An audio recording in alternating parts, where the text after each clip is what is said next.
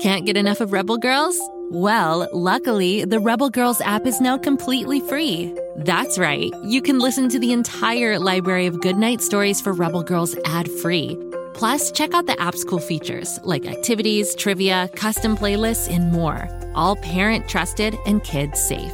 Find out more at rebelgirls.com slash audio and download the Rebel Girls app today. Thanks for listening. You heard the news? The best podcast for dinosaur fans is out and a roaring good time for all. What happens when a bolt of lightning hits a digger machine on top of a site that's full of dinosaur fossils? Uh, the digger turns into Digger Rex, of course. Join Digger Rex, the half dinosaur, half digger, on his adventures by searching for Digger Rex on Spotify, Apple, or wherever you get your podcasts.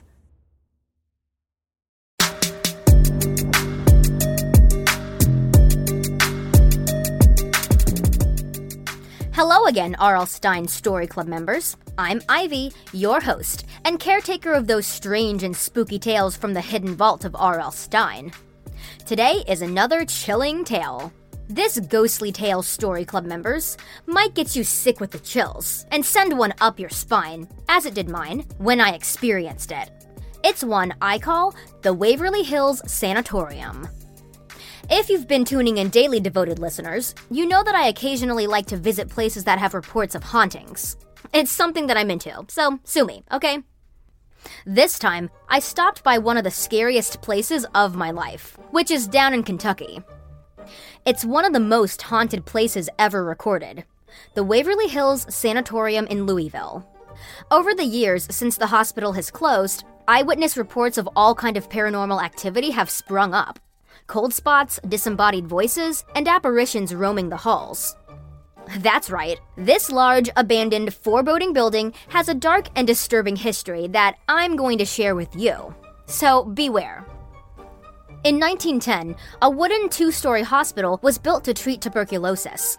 The disease was so rampant in the area that a new building was constructed in 1924.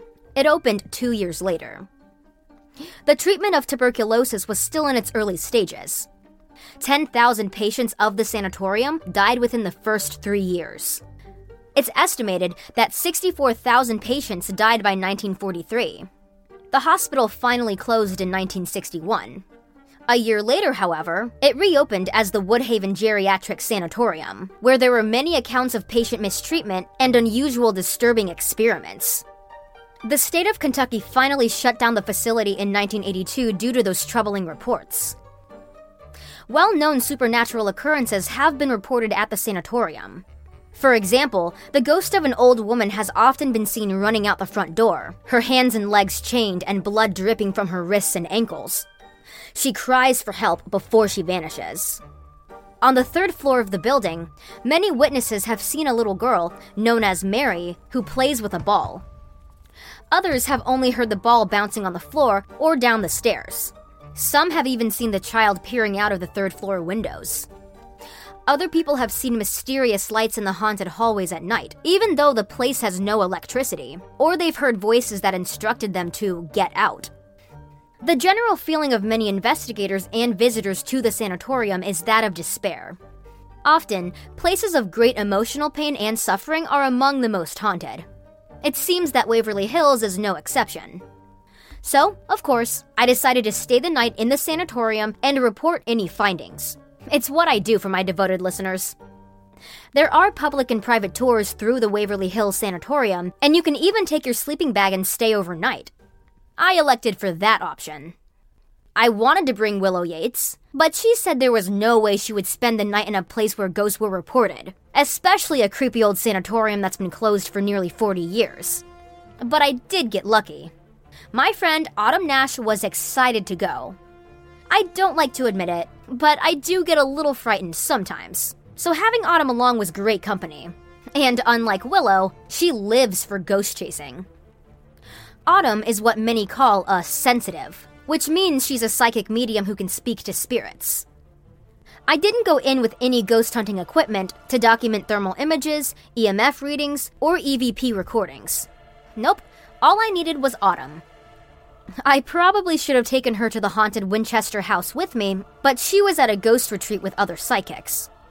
After Autumn and I arrived and set up our sleeping bags in an empty room, we took our flashlights and explored the empty chambers and dark, vacant hallways. The place was run down and a little depressing. Autumn's feelings were off the charts. She said the institution was filled with so much sadness.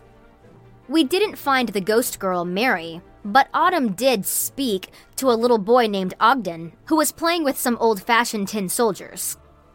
Ogden didn't realize that he passed away years ago. Autumn didn't tell him either. Ogden seemed to be enjoying himself, according to her. Of course, I didn't see him, only my psychic partner did.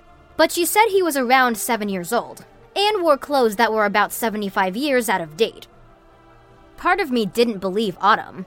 Maybe she was just making it up in hopes of getting me excited about ghost hunting? After we fell asleep and woke up the next morning, though, I made a strange discovery. As we left the famous Kentucky sanatorium in the light of day, I found an old tin soldier in my jacket pocket. On the bottom of it, scrawled with a black crayon, was the name Ogden. Autumn was surprised her ghostly friend gave away one of his favorite toys. She waved to somebody in the third floor window that I didn't see. When I asked her who she was waving to, she said, Ogden. And he also says you're welcome. I'm not sure what scared me more the shadowy sanatorium or my friend Autumn Nash chatting with disembodied spirits. I have Ogden's Tin Soldier on my shelf to remind me that strange and unexplained things exist in the world every day. Thank goodness, or I'd be out of a job. I'm also so grateful to all of you, my devoted listeners, for my awesome job, because you've helped make R.L. Stine Story Club a big hit. Did you know we literally have thousands of members all over the world? I wanted to do something for all of you to show my appreciation for your support. So I made us some cool club t shirts, hoodies, stickers, and more. Go pick up your Story Club swag at gokidgo.com so everyone knows you're in my terrifying tribe.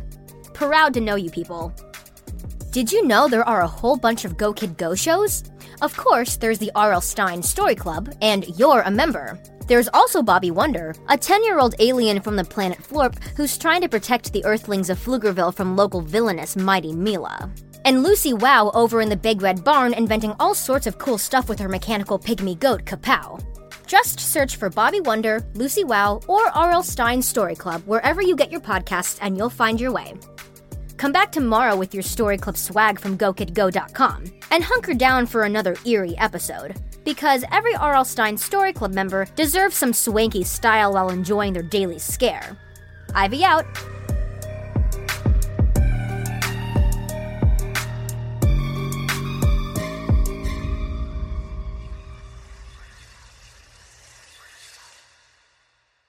Go, kid, go.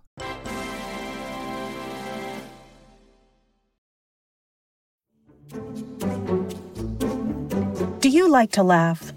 Ah, who am I kidding? Who doesn't like to laugh? So, okay, if you love to laugh, you'll love Don't Break the Rules. It's a hilarious comedy improv podcast where the voice actors make up their lines on the spot and try to be the only actor who doesn't break the rules.